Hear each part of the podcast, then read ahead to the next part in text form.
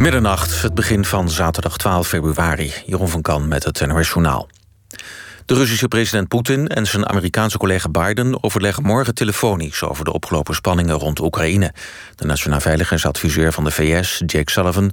zei vandaag dat de invasie van Rusland nu elk moment kan beginnen... als Poetin daarvoor kiest. Maar hij kwam niet met bewijzen. De VS hield eerder rekening met een inval na de winterspelen in Peking... maar ziet een offensief voor die tijd nu ook als een optie. Moskou noemt dat nepnieuws. De VS stuurt nog eens 3000 militairen naar Polen. De sluiting van de kinderhartcentra in Leiden en Groningen gaat voorlopig niet door. Minister Kuipers laat het plan opnieuw beoordelen. Het voornemen was om de zorg in Rotterdam en Utrecht te concentreren... en de centra in Leiden en Groningen te sluiten. De politiek en betrokken bestuurders zeggen dat dat leidt... tot de beste gespecialiseerde behandelingen. Kuipers wil de keuze voor sluiting heroverwegen... als daar inhoudelijke redenen voor zijn. Kamervoorzitter Bergkamp gaat duidelijker ingrijpen bij intimidatie of bedreigingen in de Tweede Kamer en bij woorden als knettergek en idioot. Maar de Kamer blijft in eerste instantie zelf verantwoordelijk voor de eigen omgangsvormen, schrijft Bergkamp aan de politici. Ze sprak alle partijen over de terugkerende discussie over wat er wel en niet mag tijdens debatten. Donderdag debatteert de Kamer over omgangsvormen. Fotograaf Bart Maat heeft de zilveren camera gewonnen voor een foto die hij vorig jaar nam van D66-minister Ollongren. Met erop de beruchte woorden functie elders over het Kamerlid Pieter Omzicht. Omdat haar papieren niet goed waren afgeschermd, viel op de foto duidelijk te lezen dat bij verkennende coalitiebesprekingen onder meer over een mogelijke andere functie voor de kritische CDA was gesproken. Daardoor ontstond zoveel ophef dat het formatieproces flinke vertraging opliep. Het weer tot besluit, het is vrij droog en helder. Daardoor koelt het snel af en gaat het vannacht op veel plaatsen een beetje vriezen. Overdag is er veel zon, in de loop van de dag wat wolken... maar het blijft droog en het wordt ongeveer 7 graden. Dit was het NOS Journaal. NPO, NPO Radio 1. VPRO. Nooit meer slapen.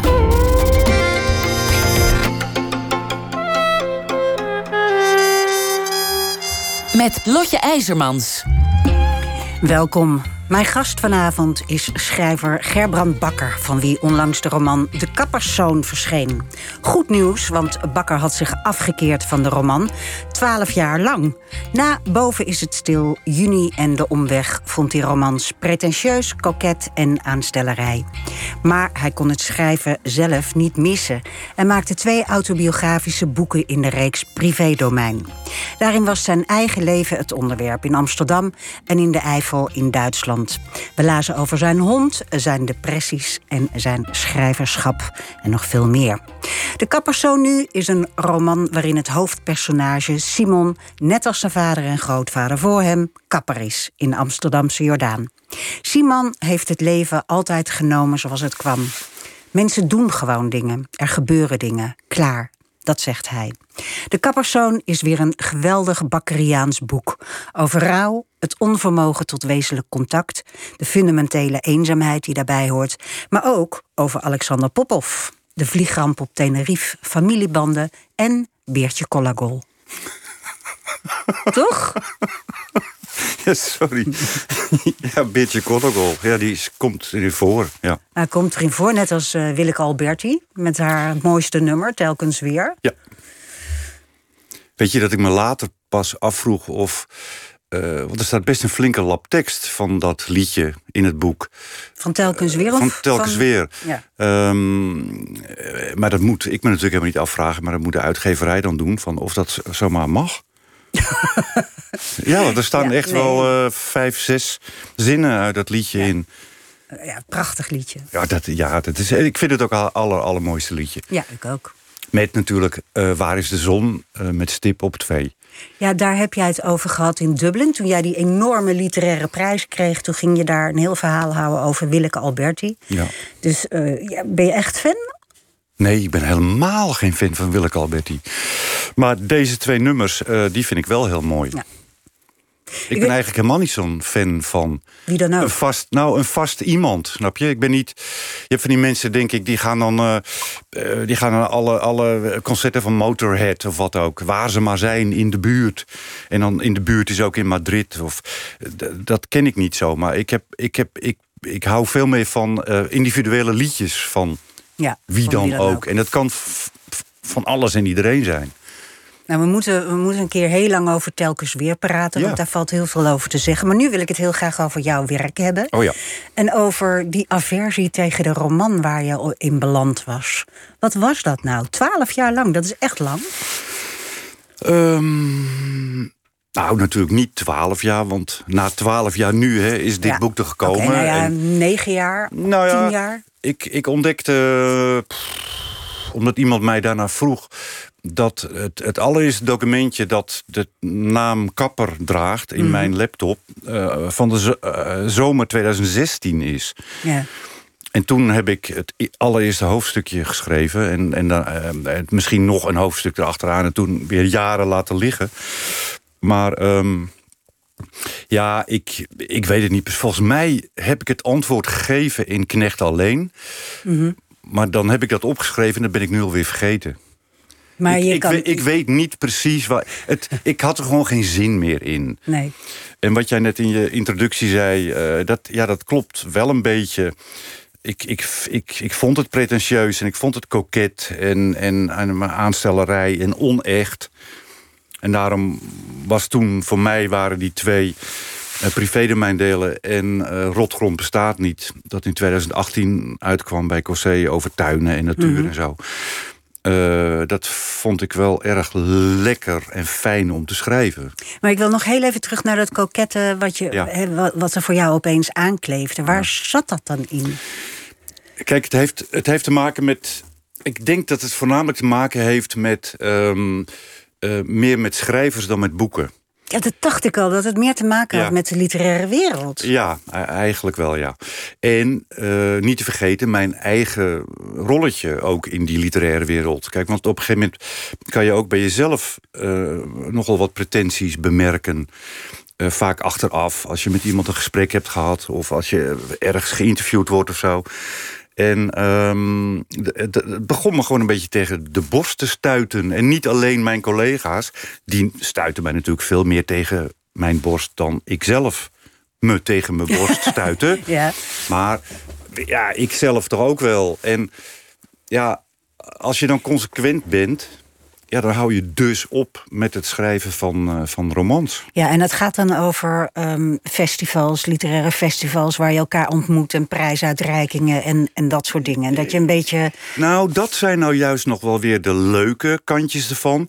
Want vaak op die festivals dan... Nee, dat is wel gezellig. Daar hou ik, daar hou ik al van. En morgenavond heb ik voor het eerst weer iets in Groningen... met, met Auke Huls en Hanna Bervoets. Daar heb ik wel zin in eindelijk weer eens. Dan gaan maar we wat is dan eten. aan de literaire wereld? Nou, kijk, het gaat natuurlijk vooral als je ze, als je ze ziet op de tv... of als je ze hoort op de radio. En uh, al die, die verhalen, weet je, over een roman. En ik heb dan toch... Maar goed, dat is, dat is mijn makke, hè. Het is eigenlijk niet eens zozeer dat ik hen afval. Het is ook een beetje mijn makke. Ik ben toch meer van, ja, ik ga zitten en ik schrijf een boek... en daarna is het boek af. En eigenlijk kan ik daar ook ja, we moeten er nu ook een uur over praten. Maar eigenlijk kan ik daar niet eens zo heel veel meer over zeggen dan. En, en ja, dat is dan denk ik wat ik pretentieus noem. Als ik, ja, wie dan ook, uh, op de tv ja, heel, heel uh, breedsprakig en diep... en, en hè, over zo'n boek hoor praten. En dan denk ik, joh, je, je hebt gewoon een boek geschreven. Maar ja, dat, is, dat ben ik dan. Ja, ja, dus. in, in, de, in de kappersoon uh, zit ook een schrijver, hè, daar gaan we het straks nog wel over hebben. En, en, en die zegt: Ik kijk eigenlijk tegen vrijwel alle andere schrijvers op. Ik heb het gevoel dat zij echte schrijvers zijn en dat ik er per ongeluk tussen zit als een walrus in een school zeerobben. Mooi, hè? Ja. Um, nou ja. Is dat het gevoel wat je uh, had? Nou ja, ik, ja, waarschijnlijk wel. Want kijk, je hoeft natuurlijk niet heel diep um, te, te, te, te, te speuren. Of je herkent mij daar ook wel in.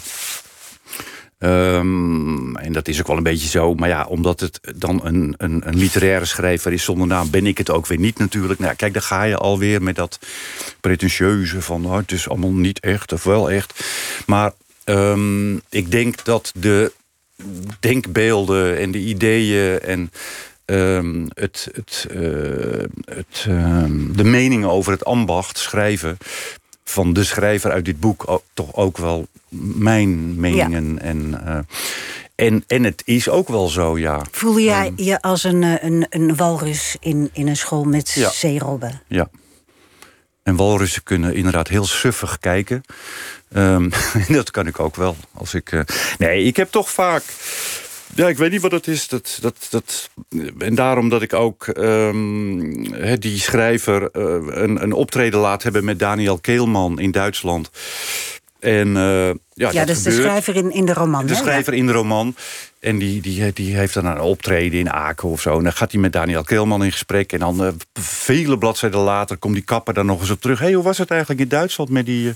En dan zegt hij, die Keelman, oh ja, nou, dat is eigenlijk een beetje saai. Dat een beetje suf haar. Ja, ach. Maar toch kijkt die schrijver wel op naar zo'n Keelman. Ja. Ik, ik heb dat zelf toch ook regelmatig. Ik, ik, ik, ik lees tot op de dag van vandaag eh, romans waarvan ik denk: Godsamme, hoe krijgen die mensen dat voor elkaar? Want dan vind je het allemaal... Vind ik zo goed. Oh, wel? Ja. Oké. Nee, dat vind ik dan echt. Dan denk ik: hè? Hoe krijg, je, hoe krijg je dit voor elkaar? Ik heb onlangs heb ik ehm, eh, Earthly Powers van eh, Anthony Burgess herlezen. En dan in het Engels, want het staat gewoon bij mij in de kast in het Engels. En vroeger heb ik hem ook een keer in het Engels gelezen. En dat is nou ook weer zo'n boek dat je denkt... hoe krijgt zo'n man dit voor elkaar, joh? Alles wat erin zit. Het is, is- het is slim, het is intelligent, het is grappig. Hartstikke grappig. Het is, alles zit erin gewoon. Echt alles. En dat vind ik zo knap. En daar vind jij jezelf dan niet bij horen? Nee, dat vind ik mezelf dan... Ja, nee. Nee. Oké, dus toen, ben je, toen heb je gedacht... dan laat ik die eh, roman eens een tijdje met rust. Maar je kon het schrijven niet missen. Nee. Ja, dat merkte ik op een gegeven moment. En, nou, Je kan dan wel besluiten van... nou, ik doe dat niet meer, dat, roman schrijven. Maar ja, ik, ik, ik wil wel schrijven. Want, welke gewoon- functie heeft dat in je dag, zeg maar? Nou ja, ehm, ritme. Ik ben, eh, ja, hoe je het weet of verkeerd, dat is ook te lezen in dat Jasper is Knecht en Knecht alleen. Ik, ik ben nogal depressieverig van aard. En ehm, ja, weet je, dat is iets wat eigenlijk er altijd mm, sluimert is. Maar je hebt perioden dat je hoger en lager bent. Nou ja, dat, is, dat zullen heel veel mensen wel herkennen. En ehm, voor mensen zoals ik, in ieder geval geldt dat voor mij, is toch eh, die, die, die erretjes, hè? wat is het? Rust, regelmaat en reinheid. Reinheid, En, eh, ja. ja, dat, ik moet dat er wel een beetje in houden. En in die zin is dat schrijven, in ieder geval met iets bezig zijn, is wel belangrijk. Ik, ik moet iets te doen hebben. Dus- Nou, en schrijven is daar één onderdeel van. Hè. Een ander onderdeel daarvan is natuurlijk mijn tuin in de Eifel. Je bent hovenier, maar je hebt ook een stukje land in, in Duitsland gekocht... waar je een geweldige tuin van probeert Ja. te maken. En dat, dat hovenieren, dat doe ik helemaal niet Nee. meer bij andere mensen. Echt, echt nul. Ik had nog één klantje. eh, Tilde Kuit in Monnikendam. Ik hoop dat ze luistert. Nee hoor, maar die, die eh, in Monnikendam. En die, die deed ik al jaren. Niet Tilde, maar de tuin. En ehm, de laatste keer dat ik daar was... toen ehm, had ze ineens een tuinvrouw. Ik, Oh. oh. Hey. Eh, ja, en dus dacht ik, nou ja, dan ben ik ook. Maar dat gaf, geeft niet hoor, ik vind het prima.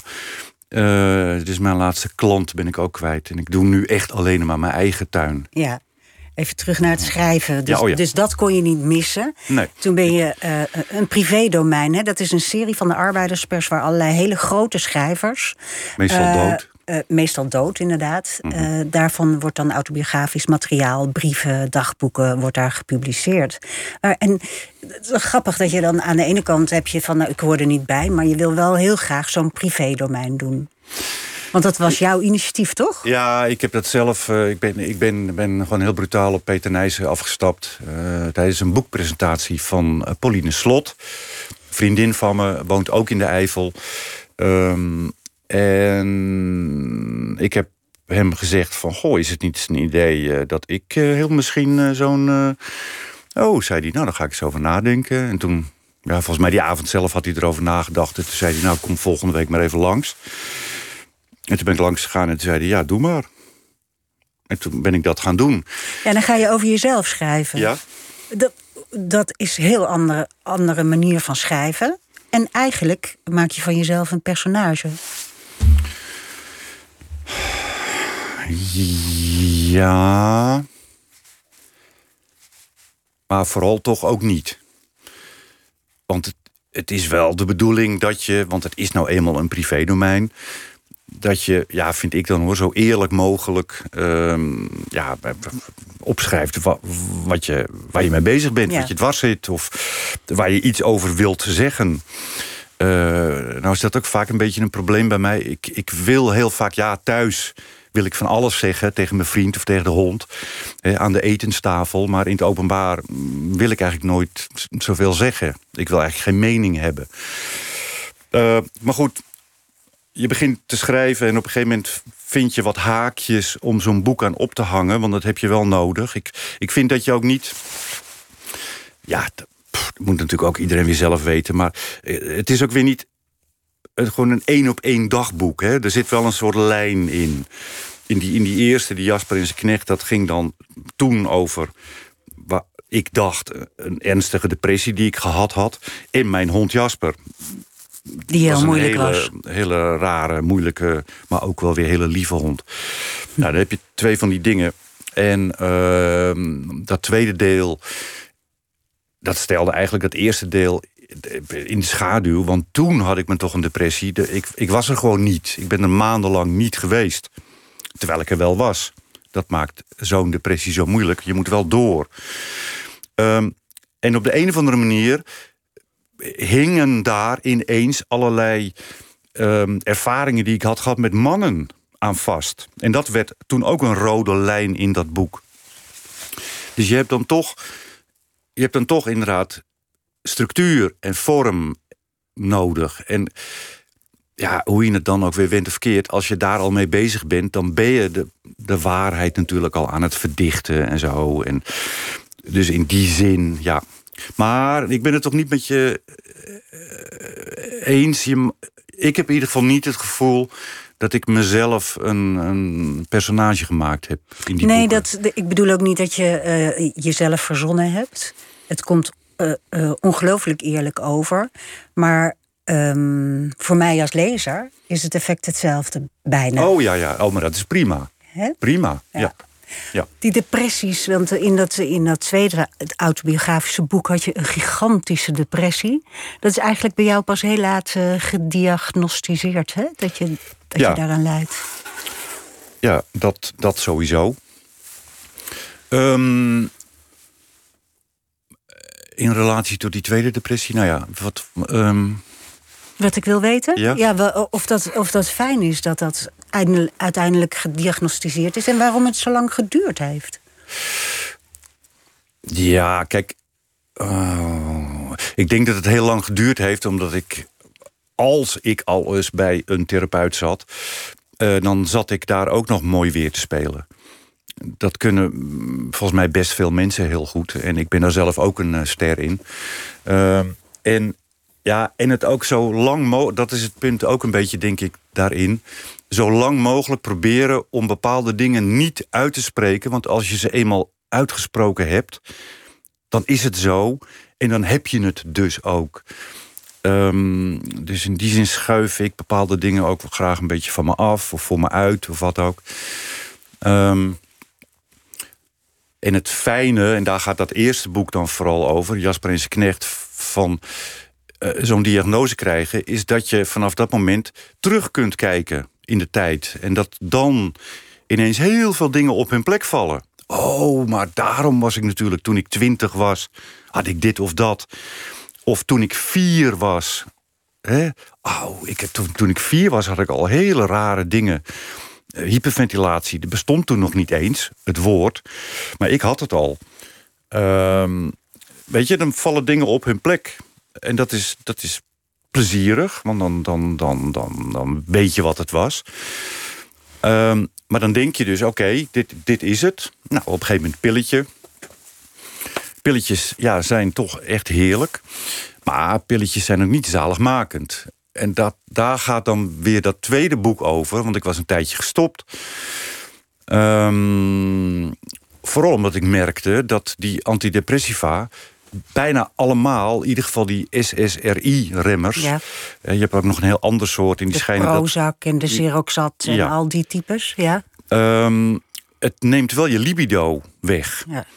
Nou, dan word je op een gegeven moment ook dat je denkt... ja, jongens, nu, nu is het klaar. Nu wil, ik, eh, nu wil ik gewoon weer...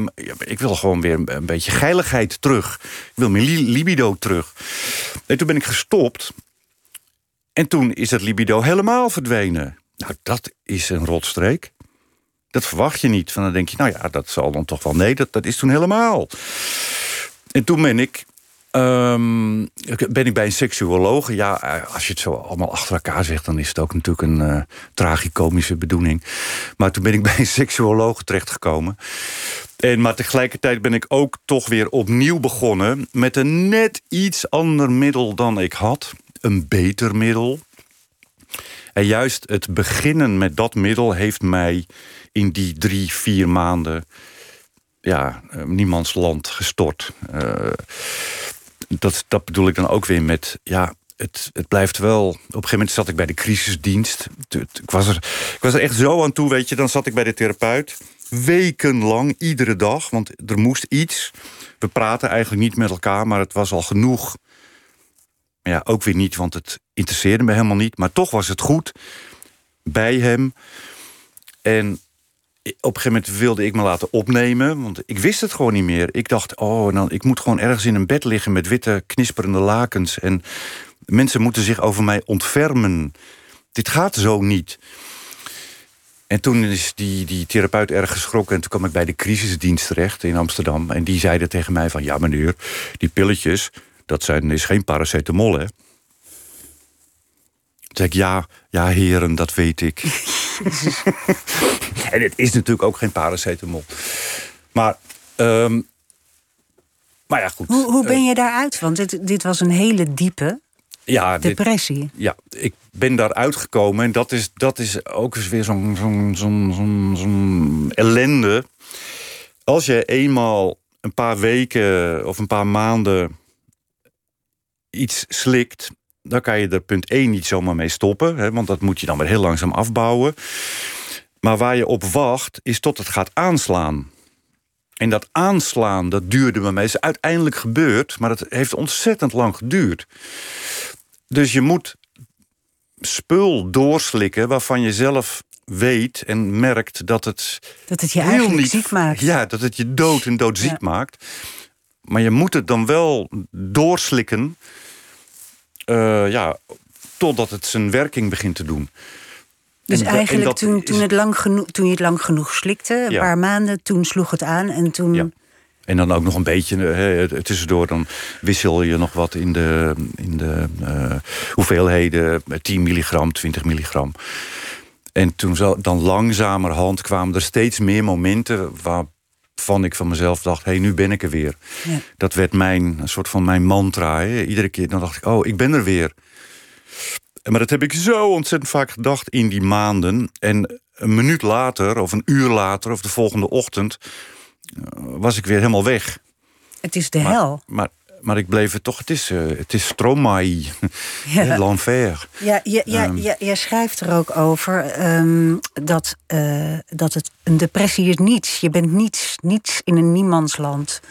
Het, het is onzegbaar, ook voor een schrijver. Ja. Kijk, ja, en eigenlijk ja, ben je dan klaar ook met er iets over te zeggen. Ergens, ja. Maar wat ik heb geprobeerd te doen in, in dat boek... is, ehm, is in ieder geval geen metaforen te gebruiken. Dat merk, Nee. je, dat merk je vaak hè, als je boeken leest van, die ik natuurlijk helemaal niet lees... want ik wil helemaal niets te maken hebben met de depressies van andere mensen. Gadverdamme. Ja, maar dat is toch zo dan? Ja, maar vind je Ehm, daar geen troost in? nee. Dan? Of zoiets van, eh Ach oh, nee, ben ik vind alleen. het vreselijk. Ik ben nog zo goed dat mijn uitgeefster Eva Co- Cossé... die gaf mij... eh, Eva Meijer heeft een boekje geschreven. De, Mhm. de, de Grenzen van mijn taal heet het. Eh, en dat ging dan over haar depressie. En dat gaf Eva mij midden in die depressie. En ik heb het wel mee naar huis genomen, maar ik denk... Wat? Wat? Dat ga ik toch nu niet... Nee. Ik kan het sowieso niet lezen. Ik kon niks lezen. Nee. Maar dat is het laatste wat je wil. En ik vind het nu ook nog... eh, ik vind het wel grappig dat je er nu over begint. Want ik heb zelf eindelijk... Ik denk twee weken geleden dat boek gelezen. Oh, echt? Ja. En wat vond ik kon je? het zelf ook niet. eh, ik wilde daar ook niks mee te maken hebben. Ehm, Wat en vond je ervan om het dan terug te lezen? het, is, het viel me eigenlijk erg mee. Ik, nou, wat ik dan merk meteen, en dat is dan toch een beetje misschien wel mijn eh, handelsmerk of aard, uiteindelijk. Ik vond het eh, in het algemeen grappiger dan erg. Snap je? Ik kon het. Ik, ik, zag, ik zag, ja. Ik zag er vooral in dat ik. Ehm, ook buiten geen metaforen gebruiken, ook vooral erg mijn best gedaan heb om het zo luchtig mogelijk weer te maken. En dat is me toch gelukt, las ik nu zelf. Want Ja. ik vond zelf ook af en toe. Er was een avond, en dan lagen we in bed. En ja, ik moest ineens kei en keihard lachen. En dan zegt eh, Marcel, mijn vriend, eh, wat nou weer? Je zit godsamme je eigen boek te lezen. ik zeg, ja, maar ik vind het zo grappig. Ehm, de- dus dat haalde ik eruit, weet je. Nou, Ja. dat is natuurlijk goed. Ja. Ik bedoel, dat, is, dat is prima. Het- ja, je bent in die boeken, ik vond ze heerlijk om te lezen, alle twee die boeken. Maar je bent zo ongelooflijk ehm, naakt en kwetsbaar. Vind je dat, vond je dat niet moeilijk? Maakt niet uit. Nee, dat, ja, nee dat, dat kan mij nou echt helemaal... Ik weet het niet. Het kan mij helemaal niet schelen. Omdat, eh, eh, wat jij net zei, hè, van ja, eh, je, je maakt jezelf op welke manier dan ook toch tot een personage, omdat je het ja, in dat boek. Ja, omdat je schrijver Ja, bent, en dat je omdat je vooral schrijver maakt. bent natuurlijk. Ehm, ik heb wel altijd iets heel raars met boeken. En dat maakt niet uit of het nou een roman is of zo'n autobiografisch boek, zoals die privédomeinen. Op het moment eigenlijk dat het boek klaar is, hè, zo, het, het ligt nu gewoon Mhm. in, in vaste vorm voor jou ook. We hebben het vast. Ben ik, ja? ben ik er, ha- trek ik mijn handen er ook van af of zo. En wi- wil ik er ook eigenlijk, eh, nou dat is niet helemaal waar, ik wou zeggen, niks meer mee te maken hebben, want we zitten er nu hier ook over te praten, maar is het net alsof het iets van iemand anders is? Of zo zie ik het. Misschien is het op die manier wel makkelijker om iets over te zeggen. Of eh, dat je het toch een beetje loskoppelt van jezelf. Ja. Ja, jij, je hebt ook in, in ik, ik lees het even voor, want ik had het opgeschreven, uit Knecht alleen. Daarin schrijf je, ik begrijp inmiddels wel dat die boeken die ik schreef, sublimatie van iets anders zijn, van angst, van onbegrepen depressie en het gevoel dat er iets niet klopt. En dan heb je het over je romans. Ja, ja. En dan, ja, maar inderdaad bij nader. Kijk, en dat, dat is het. Hè. Dan op een gegeven moment dan heb ik, krijg ik zo'n, dan schrijf ik dat op. Ja. En het stomme is, ik, ik weet dat het ergens in een boek staat, maar ik, in mijn hoofd zit het al niet meer. Ik, ben het zelf alweer vergeten. Ja. Daarom dat ik op bijna jouw eerste vraag, geloof ik, eh, eh, net zei van ja, ik, ik weet het eigenlijk niet eh, waarom ik die roman zo stom vind, maar het staat in dat boek. Ehm, maar ik ben het vergeten. Ehm, Het is ja, ook wel. maar kijk, ja, kijk. Ja. Ik heb wel heel erg het gevoel dat. eh, En nog steeds hoor, ook zeker weer met, die, met de kapperszoon. het komt bij mij toch, en nu ga ik een beetje zweverig misschien, maar die, die boeken die komen toch uit een soort van onbegrepen bron. Voor mezelf ook. Het komt, ik schrijf het op, ik verbaas mezelf vaak. Ik denk, hè, waar komt dat nou weer vandaan? Maar ik schrijf gewoon door. En het is dan heel vaak, ik, ik, ik, ik schrijf zo'n boek ook helemaal af. En het, het affe manuscript lever ik in bij de uitgever. En dan moet Christophe Boegwald mij vertellen wat bijvoorbeeld het thema is van het boek. Wat ik dan wel weer handig vind als ik bijvoorbeeld op de radio moet. En iemand vraagt aan mij van wat is eigenlijk het thema van je nieuwe boek, uh, Bakker? En dan kan ik zeggen, nou, weet je, maar ik, ik weet dat gewoon niet. Het, pff, het komt er gewoon uit. Um, het zal wel iets betekenen. Maar dat bedoel ik met die uh, onbegrepen bron. Ja, ik, ik snap moet, het wel. Ja, en ik moet nu ineens denken, door dit woord ook, onbegrepen bron, aan ik heb een paar keer, echt jaren geleden, 15 jaar geleden of zo, heb ik een paar keer zo'n aura-reader bezocht. Joh. Ja. Dat vind ik helemaal niks voor jou. Oh nee? Nee. Oh. Nou ja, ik ken je niet, maar dat lijkt me nou helemaal niks voor jou? Nou, weet je hoe dat begon? Ehm, eh, ik vond op een dag in mijn eh, brievenbus... een zo'n blaadje, een, soort van reclame. Ja, ja. En, en kijk, soms ben je net even bevattelijk hè, van Ja. zoiets. Je voelt je net niet zo lekker of juist heel goed. En je denkt, ja, een aura-reader. Die kan, die ziet door. natuurlijk, ja, Ja. Die ziet van alles en die weet van alles. En daar ben ik naartoe gegaan. En ehm, ja, die, op een gegeven moment zei hij ook van... ja, die daar heel erg in de diepte, diepte, heel diep... daar staat een schaal. En ja, en uit die, in die schaal zat van Oh. alles. Ja, Dat is die bron, die en onbegrepen dat is die bron. Nu ineens, omdat we het over die bron hadden. En ja, daar putte ik uit, zei hij. Nou ja, dus Geef mij zo'n schaal. dan klopt het ook. Ja, Dus, nou, ja. het is ook een beetje zoals jouw personages. Hè? Die, eh, eh, zoals die, die, die man Simon die dan zegt... mensen doen gewoon dingen, er gebeuren dingen klaar. Dat vind ik ook echt heel erg. Ja, zelf. Nee, Dat, is, het, maar vind dat is ik ook een heel beetje erg. zo'n onbegrepen bron. Is ook een beetje van, ja, ik doe het gewoon en het is klaar. Ja. Ik, ik, heb, ik heb altijd enorm veel bewondering voor mensen die op de hele simpele vraag. eh, eh, Piet, waarom ben je eigenlijk tegelzetter geworden? Ja. En dat ze daar gewoon een heel antwoord op hebben. Dat zij kunnen, dat zij kunnen reproduceren waarom ze ooit op hun twaalfde of vijftiende. En dat is nog tamelijk simpel. Hè? Zo van, nou ja, ik ben het Dol op geworden. voegen. Ja, Ja. bijvoorbeeld. Of mijn vader deed het. Of eh, mijn moeder. Hè, wat dan ook. Maar ik, je hebt toch zoveel dingen. Dan, dan vraagt iemand naar het waarom. Waar je eigenlijk geen flauw idee van hebt. Heel vaak zijn de dingen gewoon. Of ze lopen gewoon zo. Ze zijn nou eenmaal zo. Ja, ik denk dat Of, dat of toch kan wel... jij, ben, jij, ben jij daar goed in? Kan jij. Als ik nu aan jou vraag, we zitten hier, ik vraag aan jou, waarom wilde jij ooit zo graag bij de radio? Nou, omdat ik dol ben op communiceren. En ik hou heel erg van met mensen in gesprek gaan. En ik hou heel erg van om mooie dingen door te geven. Aan anderen. Ja, kan je ook een boek schrijven? Nou ja, nee, ik heb die bron niet. Nou, daar kan je naar op zoek. Oké, dan gaan we even, even bij die aura-reader van mij eh, Ja. langs. En dan, Kijken wat er bij mij Ja. staat. Nee, maar kijk, maar dit doe jij al- natuurlijk al. Jij noemt zo drie dingen op. Snap je? Van waarom jij bij de radio werkt. Mhm. Omdat je, je wilt communiceren. Ik zelf, dat weet ik inmiddels ook wel. En het gaat steeds beter hoor, daar niet van. God, ik moet ook niet zo zeiken, want ik ben ook bijna 60. Maar communiceren vind ik best ingewikkeld. Ik vind mensen heel ingewikkeld.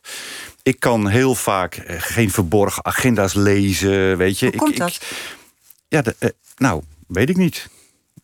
Ik heb geen flauw idee waarom dat is. Dat is, ja, Je bent, je bent eh, een boerenzoon. ja. Maar daar komt het niet door. Nou, dat weet ik niet. Nee, ja, of misschien wel. Ja, dat weet ik ook niet. Werd er Maar- bij jullie thuis gepraat? Werden er dingen gevraagd? Of, Nee, maar dan heb je het, dan heb je het over, zeg maar... eh, Ja, dat is weer net wat anders, denk ik. Dat je, stel dat je niet praat hè, als gezin. Er zijn natuurlijk heel veel gezinnen... waar niet gepraat wordt over belangrijke dingen of wat ook. Maar dat commu- echt gewoon letterlijk communiceren. Die, die, die, ik kan ook heel vaak een beetje... dat, eh, nu niet meer hoor, maar ik heb hele periodes in mijn leven gehad. Dan, als ik dan iemand aan, als jij mij aankeek, weet je, nou dan kreeg ik het. Oh, dan kreeg ik het warm, jongen. omdat je niet begreep wat ik bedoelde? Nee, en ik vond dat eng. Dat die ogen van jou zo in mij boorden, zeg maar. En dan kon ik het helemaal zweten en, en warm, heet.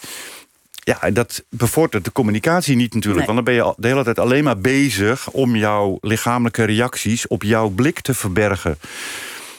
En ik denk dat ik daarom ben gaan schrijven. Omdat mijn menselijke communicatie iets te wensen overlaat. Wellicht. En voor mij is schrijven in die, een hele fijne manier van... ja, ik kan niet zeggen communiceren, want dat gaat natuurlijk... Ik, je doet het voor jezelf en daarna gaat het naar een lezer. Maar ja, dat kan je natuurlijk ook als communicatie zien. Zeker. Eh, zeker. Alleen niet, niet heen en weer.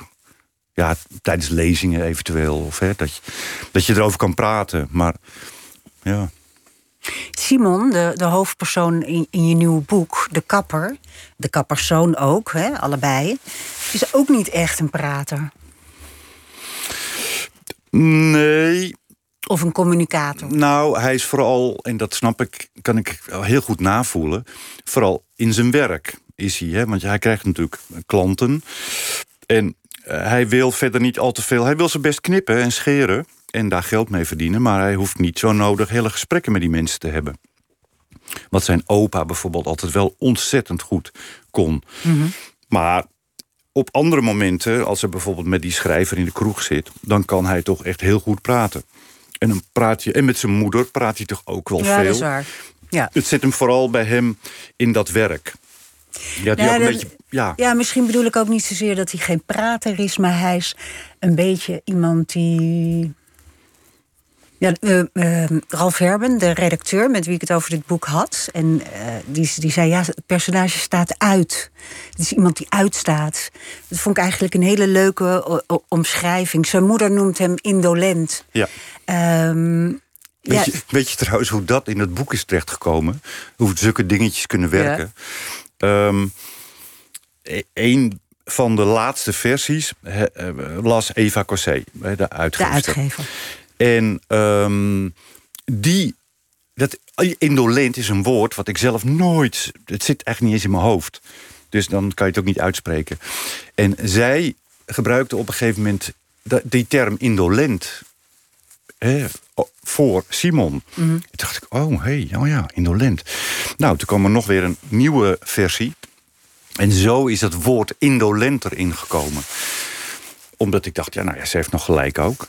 En hij is wel een beetje indolent, maar hij weet zelf ook donders goed dat hij het is. Want hij zegt op een gegeven moment ook tegen zijn moeder... als hij een etentje organiseert... Kijk, zo indolent ben ik niet, hè? en dan zegt zijn moeder, oh, je was het toch niet vergeten. Dus ze gaan heel leuk met elkaar om, vind ik, die moeder en die, eh, en die zoon. Maar toch heeft, heeft het hoofdpersonage ook wel weer iets van Helmer. Uit eh, Boven is het stil. Die zegt, eh, ja, ik heb mijn halve leven nergens aan gedacht. Is een beetje hetzelfde als, nou ja, dingen gebeuren nou helemaal, punt. Ja. Ja, dat klopt. Met denk ik als, als grootste verschil dat nu de hoofdpersoon Simon zelf heel actief op zoek gaat. We hebben een spookrijder. Ah. Oh. Ehm, nou, er komt zo een nieuwslezer binnen, want we hebben een spookrijder. En dat gaat natuurlijk eh, voor alles, want dat is levensgevaarlijk. En de nieuwslezer is Jeroen van Kan. Jeroen. Hé Jeroen. Dag Lotje. Dag Gerbrand. Hoi. Ja, serieuze zaken. Dan rijdt u op de N31 afsluitdijk richting de Harlingen. Dan komt u bij Kimsvert een spookrijder tegemoet. Haal niet in, blijf rechts rijden... en probeer de spookrijder met lichtsignalen te waarschuwen. Ik herhaal, op de N31 afsluitdijk richting Harlingen... komt u bij Kimsvert een spookrijder tegemoet. Dankjewel. Hè, akelig altijd. Nou, en vooral ook op de afsluitdijk. want dan- Dan kan je echt geen kant Nee. op. Zeg maar, als je nog... Nee, nee, echt omdraaien, die spookrijder. We hadden het over jouw eh, personages, over indolent. Ehm, Ja, en dat de, dus de hoofdpersoon in, in de kappersoon... ehm, zelf heel actief op zoek gaat naar naar zijn vader. zijn vader. Ja. Wat, hij- wat helemaal niet kan, want zijn vader is dood. Die is omgekomen bij de, bij de vliegramp eh Tenerife 1977. Ehm, maar goed, je kan er van alles over vinden op internet. En hij, hij duikt steeds dieper dat verhaal in, zeg maar. Waarom eh, interesseerde jou dat verhaal zo? Ja, ik, Tenminste, ik neem aan dat het jou ook interesseerde. Anders eh, geef je het niet zo'n grote rol in je boek. ja maar het, is er wel weer een beetje eh, per ongeluk ingekomen. Je, kijk, je bent aan het schrijven. Op een gegeven moment besefte ik, die jongen heeft geen vader. Nou ja, jongen, man.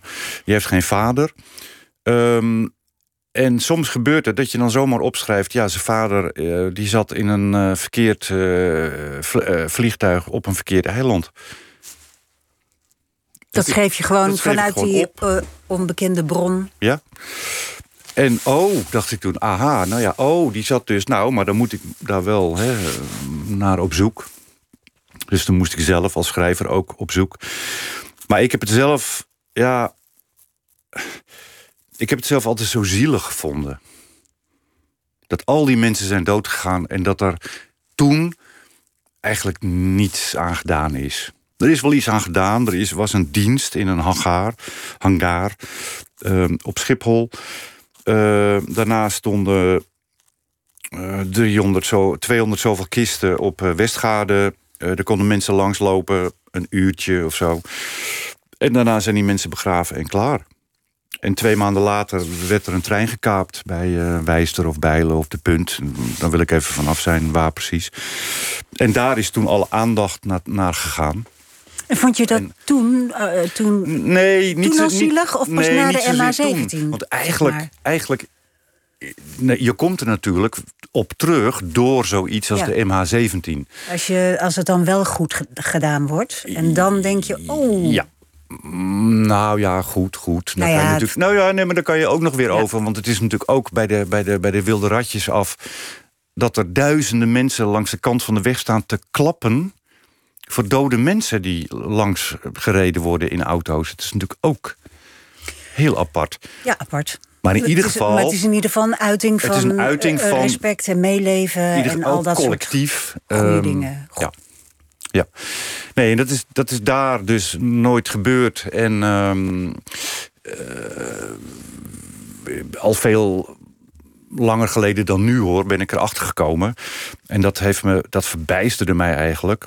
Eh, dat er nog zoveel Amerikanen uit dat Amerikaanse toestel Ja, het zijn was een gekomen. eh, botsing op een, eh, op een startbaan van een Nederlands vliegtuig, een 747, en een Amerikaans Pan Am vliegtuig. ja, ook een 747. En ja. het lag aan, aan een combinatie van factoren: mist, slechte verkeerstoren, drukte. en ook aan de Nederlandse piloot. Die toch, Nogal ernstig aan de Nederlandse piloot. Ja, Ja. Die toch eigenlijk echt iets te vroeg, zes seconden, is vertrokken. En die is dus, eh, die ging opstijgen. En het Amerikaanse toestel was aan het taxiën.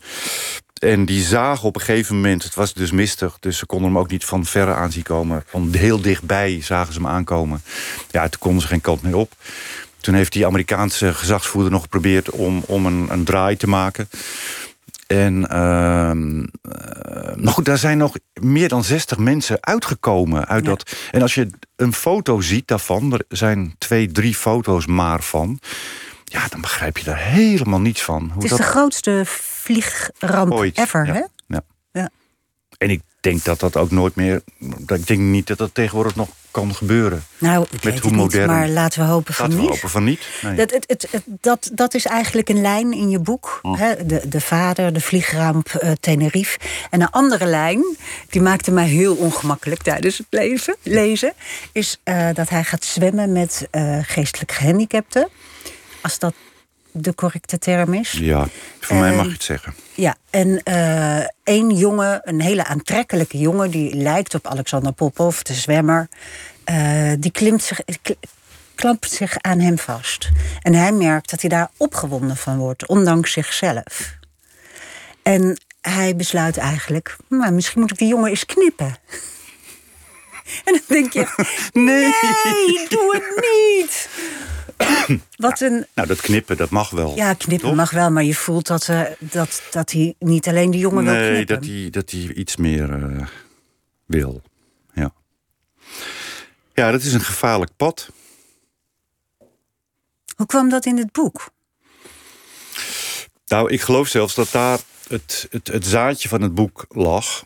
Ehm, ik heb het zelf gewoon meegemaakt. eh 30, 35 jaar geleden. Dat ik een vriendin ging helpen. ehm, om met eh, geestelijk gehandicapten te zwemmen. En dat er een eh, zo'n hele grote, sterke, zwartharige downer... Ja, die, die, die, die klom in mij. En ik, ik werd daar ook opgewonden van dat is, dat is dan gewoon op zo'n moment eh, de, de biologie en alles. ehm. en ja, ik weet niet meer precies of ik het nou één keer gedaan heb... en dat ik de tweede keer dacht, nou ja, pff, ja ik ga toch ja, ik ga nog, een, nou, nog één keer. En dat hij het toen nog een keer gedaan heeft... en toen ben ik gewoon keihard weggerend. Want Ja. ik, ik kon daar helemaal niks mee. Nee, En- je kan er ook niks mee. En je, nou ja, maar dat, ja, nou ja, daar kan je nog over twisten. Ehm, ik, en daar wordt ook wel eens over getwist natuurlijk. Mo, mogen, mogen bijvoorbeeld twee eh, geestelijk gehandicapte eh, mensen...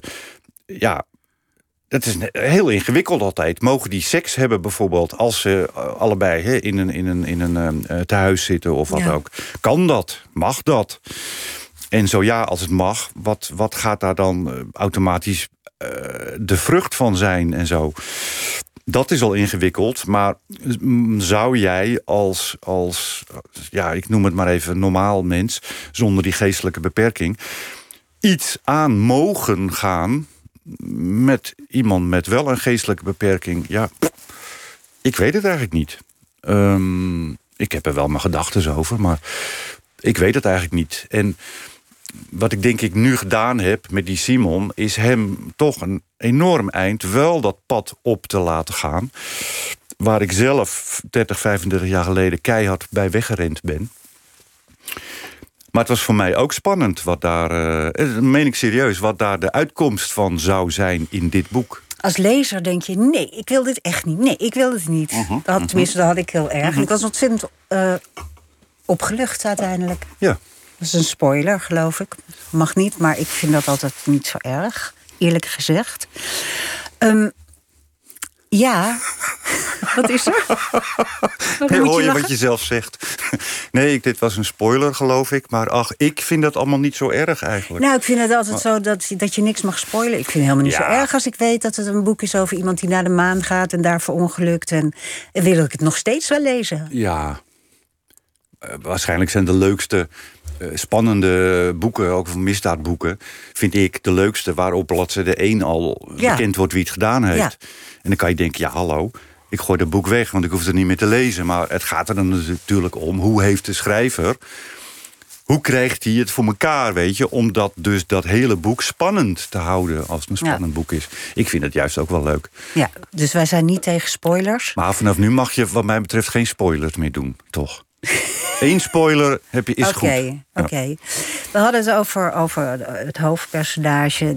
die dus uh, ontzettend geilde op, op een jongen... en verkende hoe dat verder uitgewerkt moest worden. Uh, homoseksualiteit in jouw boeken is altijd iets. Het is nooit een thema. Maar iedereen is wel homoseksueel uiteindelijk. Toch? Ja. ja. Um,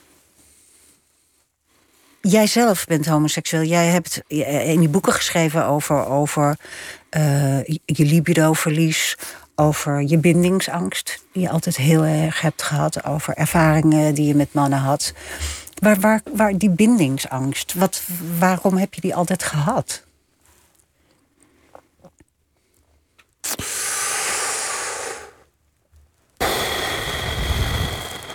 Ik, weet ik niet. Ik weet niet. Ja, ik kan, ik kan van alles. Kijk, omdat ik nu zeg dat weet ik niet, dat bewijst ook meteen dat ik daar dus blijkbaar zelf niet over nadenk. Dat vind ik zo gek. Ja, maar dat... Want als schrijver, ook, ook als je, zoals jij, in, in prachtige alledaagse scènes schrijft, die uh, uh, niets lijken te vertellen, maar ondertussen alles vertellen, uh, heb je toch een enorm inzicht in wat mensen drijft en motiveert. En hoe kan het nou dat je dan over jezelf zegt: ja, dat weet ik niet? Of ja, het ja, gebeurt gewoon. Maar kan dan hier niet, zeg maar, dat. Uh, dat ik weet bij God niet meer. Iemand heeft het ooit gezegd, hè, in het Engels geloof ik, daarom zeg ik het ook maar in het Engels: dat uh, a writer can never be wiser than the book he or she has written. Um, misschien is het wel zoiets. Dat het mij weer puttend uit die schaal of bron ja. daar ergens heel, heel diep. Um, ja, weet je, komt het en ik schrijf het op en ik weet dat mensen dit zeggen en dat het ook in recensies gezegd wordt, hè, die, dat die, die alledaagsheid, maar de, dat juist daarin, nou ja, van alles zit. Um, en dat ik dat dus wel kan in een boek en dat het in een boek lukt, maar dat ik, ja, maar ik, Weet je, ja, het boeit mij ook helemaal niet eigenlijk. Waarom, nee. weet je, wat, ik, ik, ja, ik, die bindingsangst, klopt. Maar het boeit mij niet om te, te weten waar het nou vandaan komt. Nou ja, ik denk het, altijd... het is niet belangrijk genoeg of zo. Ja, ik weet het niet. Het ik denk altijd, als je weet waar het vandaan komt... dan kun je misschien daar... Kun je er iets aan doen? Ja. Ja. Nou ja, ik kan je geruststellen. Ja, uh, dan gaan we het over het goede nieuws hebben. nou ja, dat inderdaad dik twee jaar geleden... nu twee... Nee, wacht even ja, 2,5 jaar al. Ja, kwam er een man aanrijden vanuit Bretagne in de Eifel. Iemand die ik uh, in 1992, dus erg lang, dat is 30 jaar geleden. Rond de tijd dus dat ik met die geestelijk gehandicapten ging zwemmen. Ehm, hebben we elkaar kort gekend. We hebben heel, heel kort iets gehad. Ik ben kei en keihard bij hem weggerend. Bindingsangst. Heb je het weer? Ja. En eh, zeg jij maar waarom. Eh, nooit meer gezien. En die kwam ineens terug in mijn leven. Dus 28 jaar later. En ik kwam eh, ja, met, een, uh, met een heel oud Daciaatje en een hondje uit Bretagne aanrijden. Ik had heel angstig aan hem gevraagd van... Uh, hij had contact met jou opgenomen? Ja, via Messenger. Hij, ja. hij las, ik geloof, Jasper en zijn knecht. En daar stond iets in over een dermatoloog... Overbeke aan de Weteringschans in Amsterdam... waar ik hem blijkbaar ook naartoe verwezen had. En daar wilde hij me nu voor bedanken. Ja, ja. ja. Hier wordt een, een wijsvinger naar een ooglid ja. uh, gebracht. Ja, ja. bedanken. Um, nou ja, dan, uh, contact. En we, op een gegeven moment gingen we mailen. En dat werd steeds meer. En op een gegeven moment zei ik van... Nou ja, kom maar eens kijken hier in die Eifel. Uh, en toen had ik nog heel angstig in een van de laatste mailtjes geschreven... je neemt toch al werk mee of zo? Snap je? Ik denk, oh god. Anders moet je hem de hele tijd entertainen, nou ja. dacht jij. Ja, en die kwam. Die is toen een week gebleven. Uh, daarna is hij nog twee weken weer even weg geweest. En toen kwam hij terug in juli. En die is gewoon never ever ooit meer vertrokken. Ja, ik vind Heel het zo'n heerlijk verhaal. Ja, maar ik, ik snap er zelf ook nog steeds helemaal niks van. Hoe het gemak... Want het is eigenlijk je eerste langdurige ja, relatie. Ja, ik heb wel, weet je wel, vroeger wel eens een half jaar of zo. Maar dat was dan ook de hele tijd omdat ik een soort van dacht van... nou ja, ik, ik geef het nog een maandje. Snap je? En dan werd het op een gegeven moment een half Ja. jaar. Maar ehm, nee, dat klopt. Ehm, ja. En het, is, het was gewoon... Ja, klap, boem. Ik, ik, ja, ik, ik vind zelf ook... eh, en, en dan krijg je dus ook van die dingen... eh, nog even weer terugkomend op waarom nu wel weer een roman. In de zomer eten we altijd met een groep schrijvers. Eh, Mariette Meester, die kookt dan. En haar man, Jaap de Ruig. Eh, Pauline Slot is daar ook bij. En ook Marcel Meuring. En afgelopen zomer eh, zaten we weer te eten. Nou, bla bla bla. Dan praat je allemaal over wat je doet en dit en dat. En toen vroeg iemand ook van... eh, hè, toch weer, hè?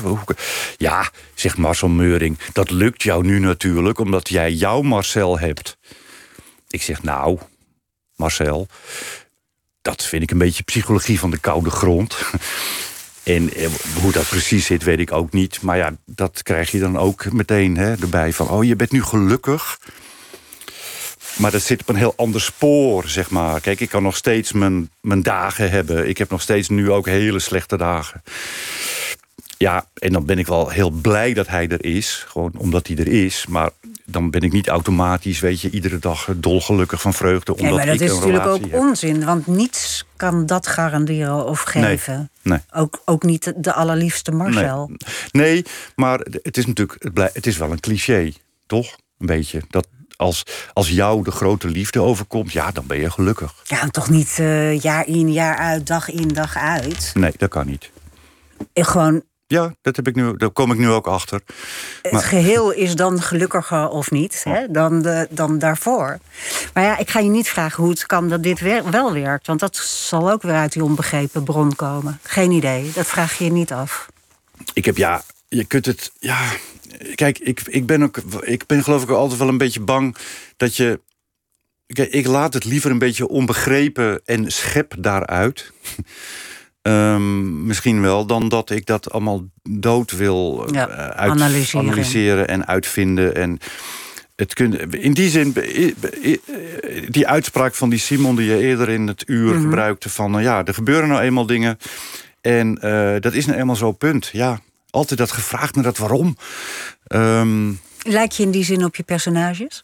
ik, ik zit. Ja, maar het, het, het, het- ik geloof dat het wel zo is dat ik in alle personages zit. Ja, hè? Ik zit ook enorm in die moeder, bijvoorbeeld. Oh ja, wel grappig. Want ik, ik had dus eh, eh, deze week eerst eh, het tweede deel van die autobiografieën gelezen. En daarna de kappersoon. En ik, ik, ik, ik zag jou heel tijd terug in de vader en in de zoon. En ehm, in de schrijver natuurlijk. Maar de moeder had ik nog niet bedacht. Ja, ik kan ook eh, erg in die moeder eh, zitten. Ja. Wat is dat? Want de, lezer, de luisteraar heeft misschien die moeder nog niet uh, gelezen.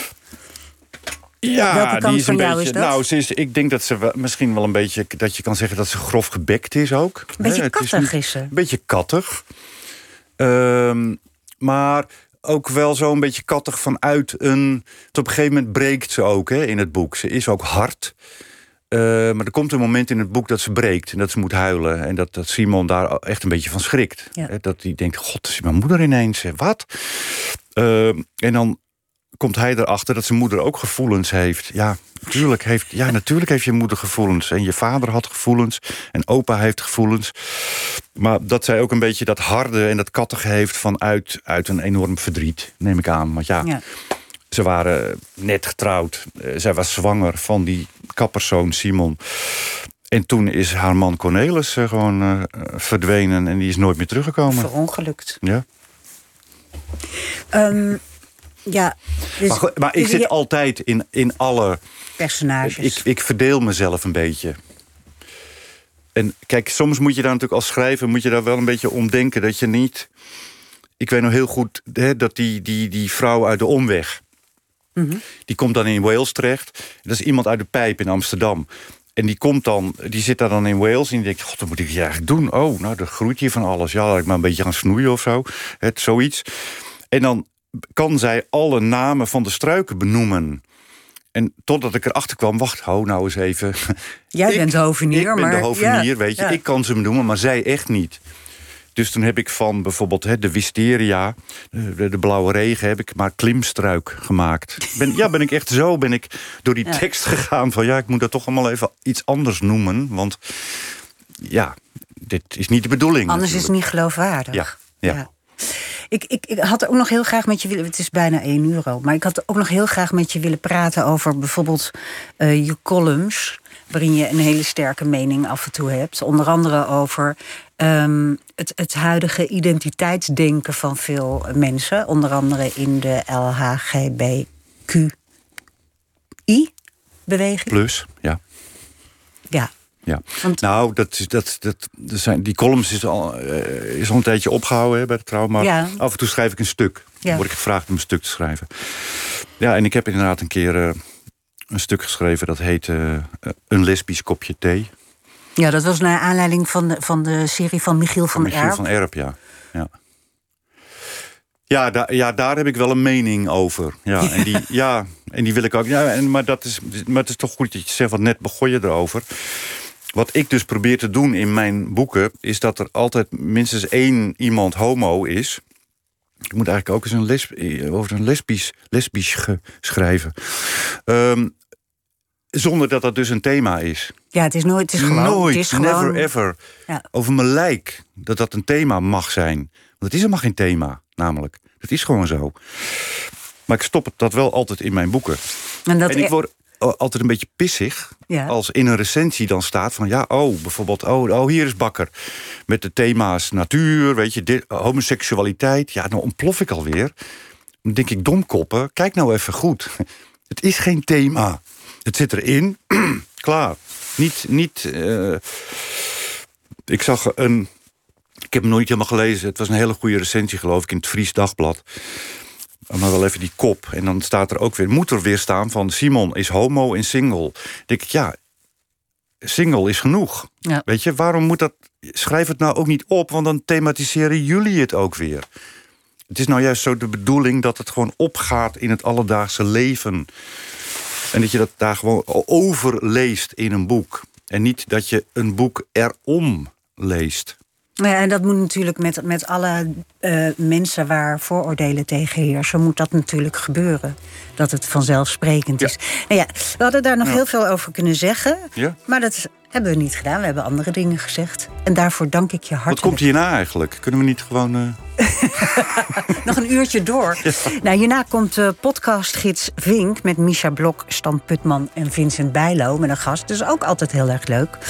Eh, ik wil nog even zeggen, het boek De Kappersoon ligt in de winkel. Zaterdagavond, morgen dus staat Gerbrand Bakker live... samen met Auke Hulst en Hanne Bervoets... op het kleine grote gebeuren in Groningen. En publiek is daar welkom. Dit was Nooit meer slapen. Abonneer je op onze podcast. Dan uh, kun je luisteren waar en wanneer je wil. Maandag is Pieter er weer. Hij ontvangt dan Guido van der Werven... van wie een overzichtstentoonstelling te zien is in AI in Amsterdam. NPO Radio 1. Wie luistert, weet meer. NPO Radio 1.